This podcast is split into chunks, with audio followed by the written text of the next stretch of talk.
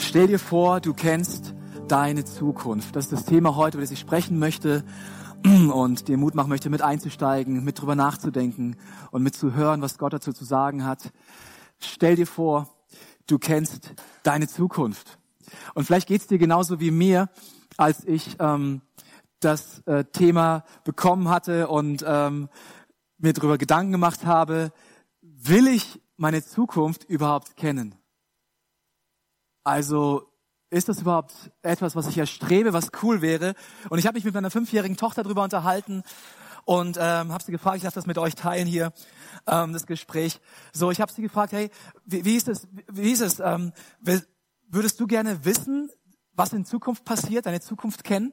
Und sie war sich schon sicher, dass sie einen Teil davon kannte, nämlich den nächsten Tag. Ja, morgen werden wir zu Oma und Opa gehen und und äh, Lagerfeuer machen und Stockbrot und so.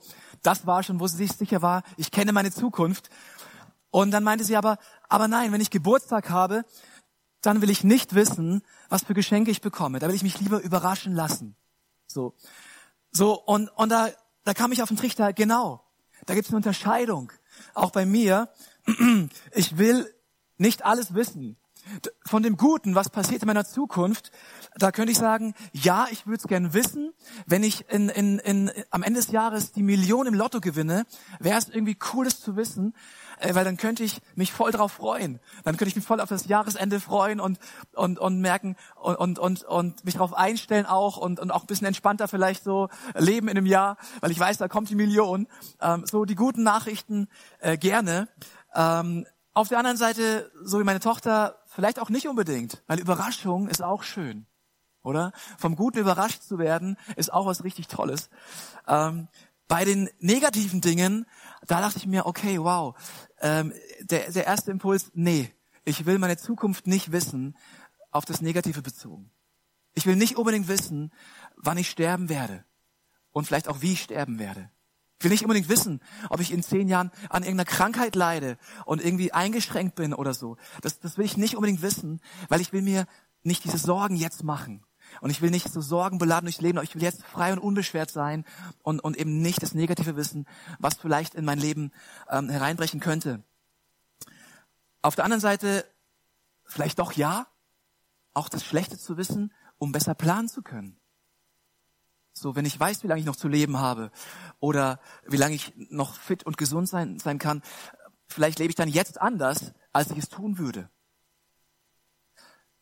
So, das hat verschiedene Aspekte und vielleicht findet ihr euch mit mit drin. Ähm, die Zukunft kennen ähm, hat so verschiedene Seiten, ob man das überhaupt möchte. Aber es ist ja auch hypothetisch. Und die Frage nun ist, kann ich meine Zukunft kennen? Geht das überhaupt? Also ist da irgendwie eine Möglichkeit, so so ein bisschen reinzuschauen und bis nach vorne zu gucken und das mitzukriegen? Ähm, nun, ich möchte sagen, hier auf der Erde ähm, kaum, kaum. Ich kann viel planen, ähm, ich kann viel vermuten, ich kann mir auch fast sicher sein, ähm, zumindest über das, was, was ich für morgen vielleicht geplant habe, so wie das bei meiner Tochter der Fall war, dass ich sicher war, morgen fahren wir zu Oma und Opa und machen Lagerfeuer und Stockbrot. So. Aber, aber auch nur fast. Auch das ist nicht sicher. Und, und ich brauche es euch nicht erzählen, wir leben in einer Zeit, wo wir mehr merken, äh, in die Zukunft weit vorauszuplanen. Puh, vorsichtig, machen wir nicht mehr so. Ja, wir planen nicht mehr ein halbes Jahr, ein Jahr voraus, weil wir wissen gar nicht, wie alles ist. Und das hat uns so ein bisschen auch auf diesen Boden äh, der Tatsachen runter, runtergebracht in diesem Sinne.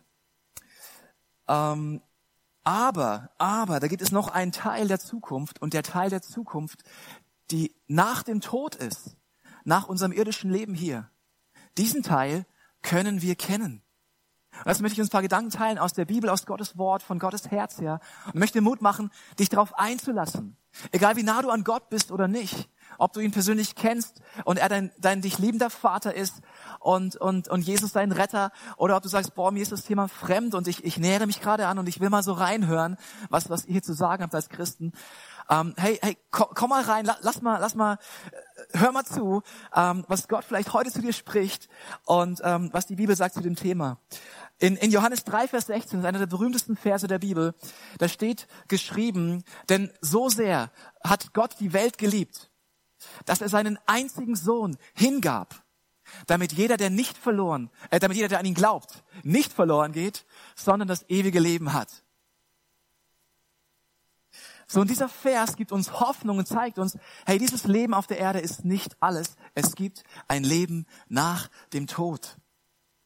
Und, und auch da möchte ich dich einladen, einfach mal das, das gerade im Moment stehen zu lassen. Ähm, auch wenn du da Fragen hast, sagst, Moment, oh, woher nimmst du das gerade?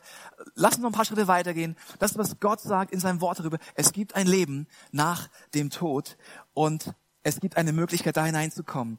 Das Beste kommt noch. Hey, das ist Hoffnung, wenn wir jetzt leiden, wenn wir jetzt Schmerz empfinden, wenn es uns jetzt schlecht geht, ist das Hoffnung. Ist das Hoffnung? Dieses Leben ist nicht alles. Das Beste kommt noch. Ein Leben in Gottes Herrlichkeit, ähm, Gottes Königreich ist herrlich und wundervoll. Und jeder ist dazu eingeladen. Jeder ist dazu eingeladen, dort hineinzukommen, diese Zukunft zu erleben. Jeder. Ewiges Leben, was ist das? Ewiges Leben. Wir kennen unser Leben hier, dieses ewige Leben, das ist so so wenig greifbar, so wenig sichtbar, ähm, so wenig Berichte, die sagen, äh, so, die haben das erlebt oder äh, können davon bezeugen. Manche Leute haben Momente gehabt, wo sie einen Blick in den Himmel werfen durften und dann wieder zurückgekommen sind. Ähm, aber was ist dieses ewige Leben? In, in der Bibel sehen wir ganz am Anfang, es war Gottes Plan von Anfang an. Es war Gottes Plan von Anfang an, dass wir Menschen mit ihm zusammen ewig leben. Gott, der Schöpfer, der, der immer Liebende und seine geliebten Menschenkinder, die er gemacht hat, im Garten, im Garten Eden, dort zusammen. Das war, was er am Anfang eingerichtet hat. Dort gab es völlige Harmonie. Dort war Frieden, Zufriedenheit, Glück, keine Krankheit, kein Tod, kein Leid. Alles wunderbar. Dieser Zustand, den, den wir Menschen uns ersehnen in unserem tiefsten Inneren. Diese völlige Zufriedenheit, dieses Glücksgefühl, andauernd. Dieses, dieses alles ist einfach perfekt.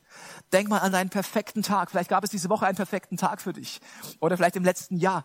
Oder vielleicht vor drei Jahren. Dieser perfekte Tag. Für immer. Ewig. Dieses, dieses Gefühl, ähm, und dieser Zustand. Ohne Schmerz, ohne Krankheit, ohne Tod. Und wisst ihr, dass das Ganze in diesem Garten mit Gott und den Menschen, es wäre ewig so weitergegangen. Es wäre nach Gottes Plan ewig so weitergegangen, wenn es nicht diesen einen Bruch gegeben hätte. Diesen großen Bruch zwischen Mensch und Gott. Und das war die Entscheidung des Menschen. Das war, dass die Menschen, ähm, Adam und Eva, ähm, als solche kennen wir sie aus der Bibel, die sich entschieden haben, ähm, wir wollen nicht mit Gott hier zusammen sein. Sie haben es nicht so direkt gesagt und gemacht, aber ähm, sie haben von diesem Baum gegessen, den Gott als verboten markiert hatte. Wo er sagte, von diesem Baum nicht essen. Alles andere, es ist für euch, ich habe es für euch gemacht. Aber dieser Baum, nein. Und dieser Baum steht für die freie Wahl des Menschen, für den freien Willen des Menschen. Steht dafür, dass du und ich uns frei entscheiden können. Deswegen gibt es diesen Baum im Garten Eden, der freie Wille. Gott respektiert unseren Willen, er zwingt uns nicht. Gott ist die Liebe und die Liebe zwingt nicht. Sie gibt immer eine Entscheidung. Unterstützt wurde diese falsche Entscheidung des Menschen, diese negative Entscheidung der Menschen durch das Locken des Bösen, die Schlange, die da dahin gezogen hat und meinte, hey, probiert doch mal, ihr werdet sein wie Gott. Hey, das wird richtig toll. Und so Mut gemacht hat in diese Richtung. Warum haben die Menschen das gemacht? Ähm, ja, es war diese Überheblichkeit, die ihr Herz erfasst hat und erfüllt hat. Sie wollten mehr. Eben sein wie Gott, wie die Schlange gesagt hatte. Sie haben der Unzufriedenheit ihr Herz geöffnet und sie haben Dankbarkeit aus ihrem Herzen verdrängt. Und die Konsequenz war die Trennung von Gott. Die Konsequenz war, dass sie sich geschämt haben, gemerkt haben, wir sind nackt, gemerkt haben, wir wollen gar nicht mehr mit Gott so zusammen sein. Sie haben sich nach Distanz gesehnt, haben sich gewünscht, von Gott distanziert zu sein. Das war, was in ihr Herz eingezogen ist, als Konsequenz davon, als Folge, dass sie von dieser Frucht gegessen haben und Gott misstraut haben. Sie haben sich getrennt von Gott, die Menschen. Und wenn wir es auf uns als Menschheit beziehen, wir haben uns getrennt von Gott. Wir haben uns getrennt von ihm. Gott respektiert diese Entscheidung mit einem Herz voller Schmerz. Er respektiert das und er will aber unbedingt vermeiden, dass dieser Zustand ewig anhält, dieses, dieses sich schämen und dieses äh, in einem Garten zusammen sein, aber dann, dann, dann doch nicht zusammen, so Distanz und irgendwas ist zwischen uns so. Und er will das unbedingt vermeiden und deswegen, ähm, deswegen müssen die Menschen aus dem Garten gehen. Gott will ein anderes ewiges Leben als dieses ewige Leben nach dem großen Fall, nach diesem Zerbruch. Gott will ein anderes ewiges Leben für die Menschen mit ihm zusammen. Deshalb müssen sie gehen, ähm, weil das hat keine Zukunft für ihn. Das ist nicht, was er sich ausgedacht hat, das ist nicht, was Gott geplant hat. Und lesen wir in erstes Mose drei, einundzwanzig bis dreiundzwanzig, ähm, wie sie gehen müssen, die Menschen. Ähm, Gott der Herr machte Adam und seiner Frau Kleidung aus Tierfellen und zog sie ihnen an. Dann sprach Gott der Herr, der Mensch ist geworden wie einer von uns, er kennt sowohl das Gute als auch das Böse. Nicht, dass er etwa noch die Früchte vom Baum des Lebens pflückt und isst, dann würde er ja für immer leben. Deshalb schickte Gott, der Herr, Adam und seine Frau aus dem Garten Eden fort. Er gab Adam den Auftrag, den Erdboden zu bearbeiten, aus dem er gemacht war. Und wisst ihr, so begann das irdische Leben. So begann das irdische Leben auf dieser Erde mit dem Tod als Ende. Den Erdboden bearbeiten, statt Gemeinschaft mit Gott zu haben. Ich mach's mal so plakativ, das ist, was hier steht. Den Erdboden bearbeiten, ähm, so Mühe, Trübsal, Schmerz und Leid, anstatt mit Gott im Garten spazieren zu gehen. Jetzt gab es dieses begrenzte Leben. Seitdem gibt es dieses Leben, beherrscht von Krankheit, von Tod, ähm, beherrscht auch von bösem zwischenmenschlichen Verhalten, ähm, von von diesem diesem egozentrierten Verhalten von uns Menschen, ähm, einer gegen den anderen. Seitdem gibt es das. Aber Gott, aber Gott hatte schon immer gute Pläne und und Gott Gott lässt sich nicht aufhalten in seinen guten Plänen. Das war nicht das Ende. In Jeremia neunundzwanzig elf lesen wir: Ich weiß genau, das sagt Gott, welche Pläne ich für euch gefasst habe, spricht der Herr. Mein Plan ist, euch Heil zu geben und kein Leid. Ich gebe euch Zukunft und Hoffnung. Ich gebe euch Zukunft und Hoffnung. Das ist mein Plan. Das sind meine Gedanken für euch, meine Zukunft für euch. Gott ist unaufhaltsam und seine Pläne lassen sich nicht von Menschen durchkreuzen. Gott war auch da im Garten nicht beleidigt oder gekränkt. So, so, hey, boah, wenn ihr nicht wollt, wenn ihr keinen Bock habt, boah, dann, okay, dann kommt mal klar mit eurem, mit eurem, mit eurem Leben in Problemen und mit Schmerz und Tod. Hey, das ist nicht mein Problem. Ihr wolltet ja von dem Baum essen. Gott ist nicht gekränkt. Seine Liebe ist unaufhaltsam. Seine Liebe lässt nicht locker. Er hat einen Plan.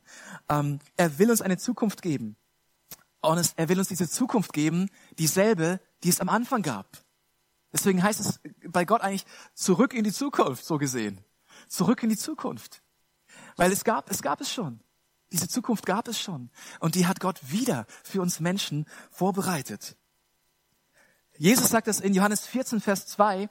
Ähm, da sagt er, es gibt viele Wohnungen im Haus meines Vaters und ich gehe voraus, um euch einen Platz vorzubereiten. Wenn es nicht so wäre, hätte ich es euch dann so gesagt? So Jesus, der nach seinem Leben auf der Erde in den Himmel aufgefahren ist, er bereitet Wohnungen vor für dich und für mich. Das ist, was er gerade tut. Hey, und was macht man in einer Wohnung? In einer Wohnung lebt man zusammen, oder? Das ist, warum er eine Wohnung vorbereitet. Weil er Sehnsucht hat nach dir. Und weil er Sehnsucht hat, die Ewigkeit, die Zukunft mit dir zu verbringen. Es gibt einen Platz für dich in der Zukunft der Ewigkeit. Da ist ein Platz, da ist eine Wohnung, da ist etwas, was Gott für dich vorbereitet. Und es gibt einen Weg, der auch in der Bibel ganz klar offenbart wird, ganz klar sichtbar wird. Und da möchte ich nochmal den Johannes drei, Vers sechzehn äh, einmal hervorholen und zitieren.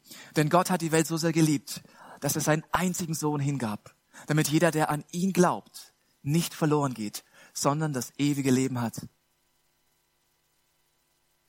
Gott liebt dich so sehr. Und er will dich bei sich haben.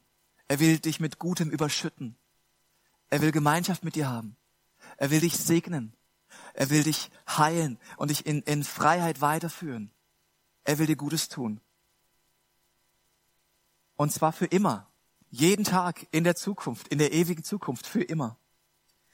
Seine Einladung, seine Einladung, das ist der Knackpunkt. Seine Einladung, glaube an meinen Sohn. Glaube an Jesus. Glaube an diesen Sohn Gottes, an diesen Jesus, der vor zweitausend Jahren auf die Erde gekommen ist und der ein Leben gelebt hat ähm, von von ungefähr dreißig Jahren und und der ein Leben gelebt hat und am Ende sein sein sein sein Leben gegeben hat, gegeben hat für dich. Der sein Leben gegeben hat, damit du nicht mehr getrennt sein musst von Gott, deinem himmlischen Vater, der dich gemacht hat. Der, der die Konsequenzen von, von, von all den Fehlern und all dem Unguten, was auf deinem Leben drauf ist, wegnimmt und sagt, ich trage die, ich trage die Schuld, ich trage diese Strafe, die du bekommen müsstest dafür. Ich trage diese Strafe für dich an diesem Kreuz und du musst sie nicht mehr tragen, sondern, sondern du darfst die Ewigkeit mit meinem Vater und mit mir verbringen. Er hat all unsere Rechnungen bezahlt in diesem Sinn. Alle Rechnungen sind durch ihn bezahlt, durch diesen Tod am Kreuz von Golgatha, damals vor zweitausend Jahren in der Nähe von Jerusalem. Nach drei Tagen wurde Jesus von den Toten auferweckt, erlebt. Und seine Liebe ist jetzt deswegen gleichermaßen lebendig. Seine Liebe, Gottes Liebe ist real und präsent und ist lebendig für dich und für mich. Und sie ist zu uns allen gleich.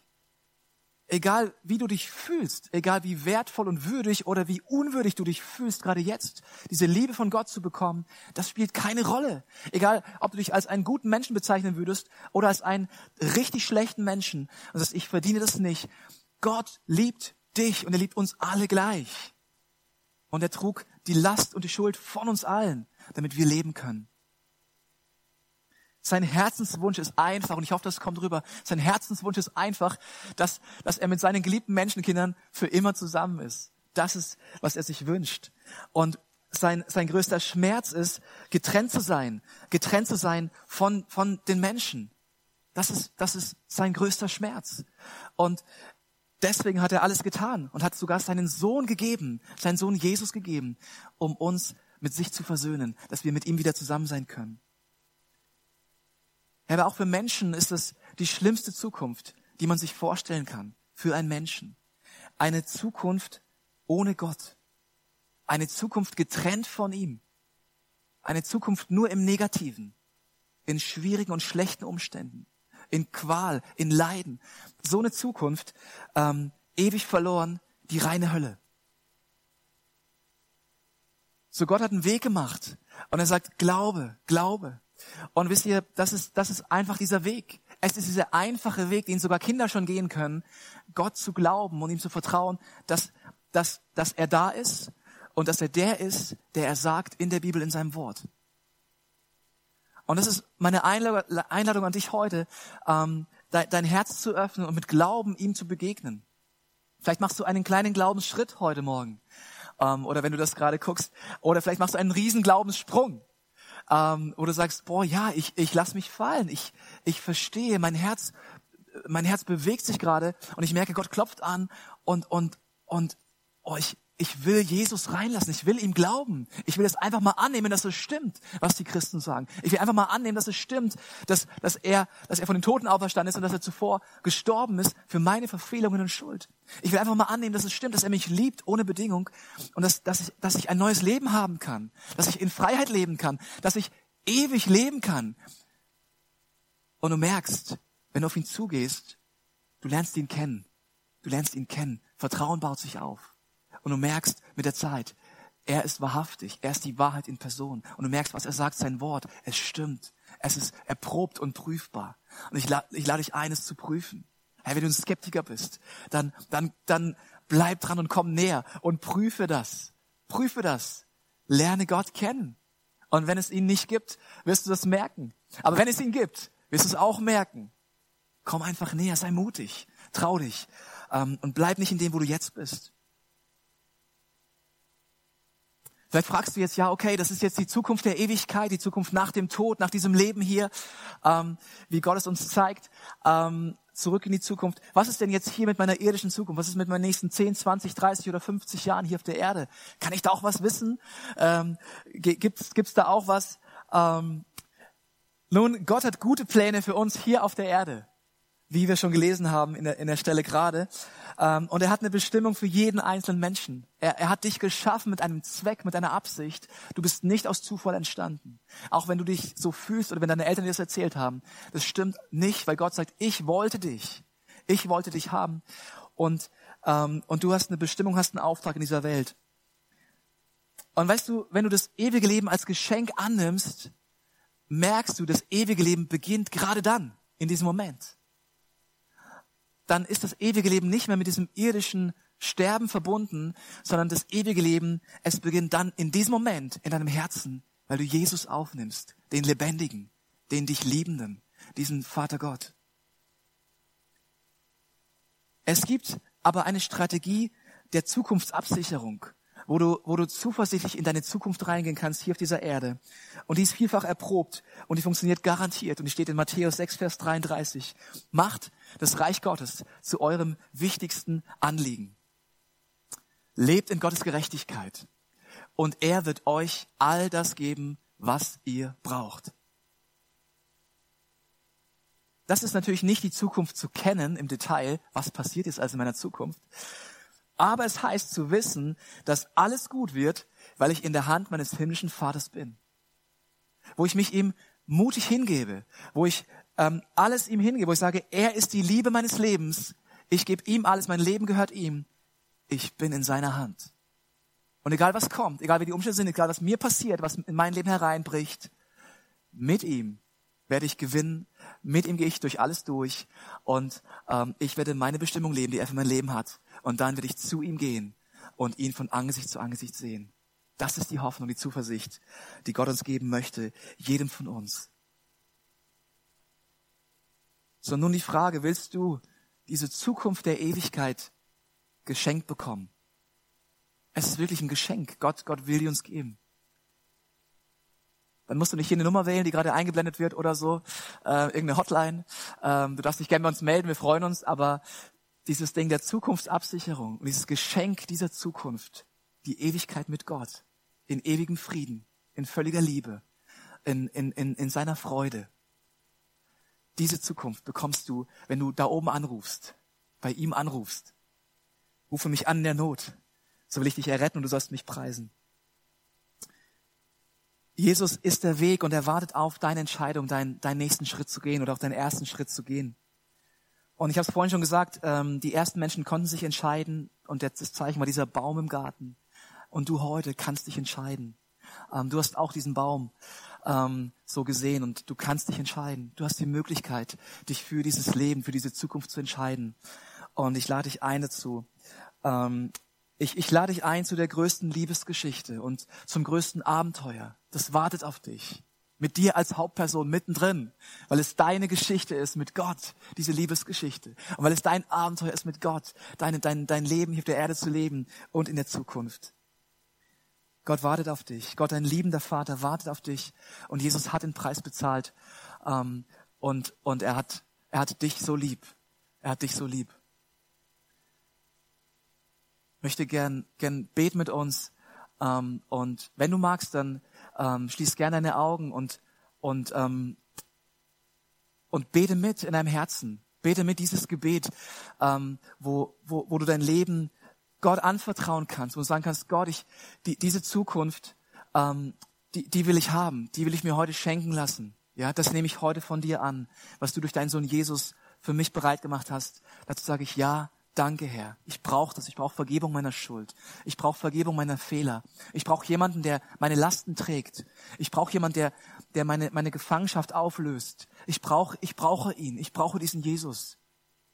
Und ja, ich will diese Zukunft mit dir, mein Gott. Ich kenne dich noch nicht gut vielleicht, aber ich, ich will mit dir leben. Ich will mit dir leben in Ewigkeit. Ich vertraue dir, dass du gut bist, dass du der liebende Vater bist, ähm, der mir ganz nah sein möchte und der nur, nur gut ist zu mir.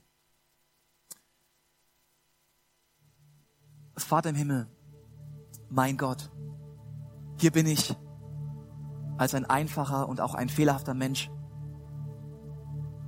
Und ich gebe dir mein Leben. Ich will dir heute vertrauen, dass du diese wunderbare Zukunft hast für mich, wenn ich einmal sterbe und sogar schon ab heute.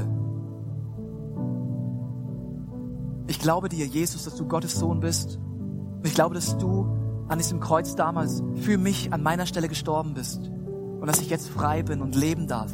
Ich glaube dir.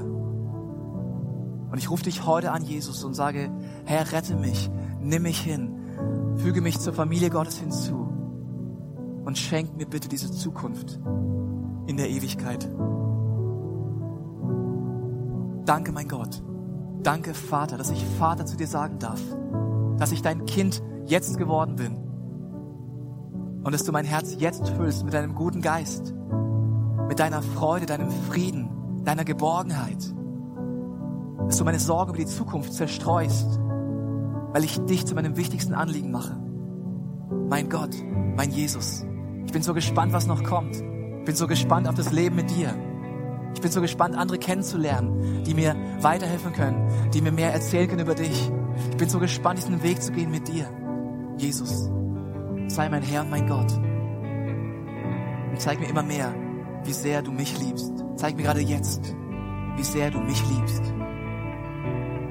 Hier bin ich und ich vertraue dir. Ich vertraue dir. Amen.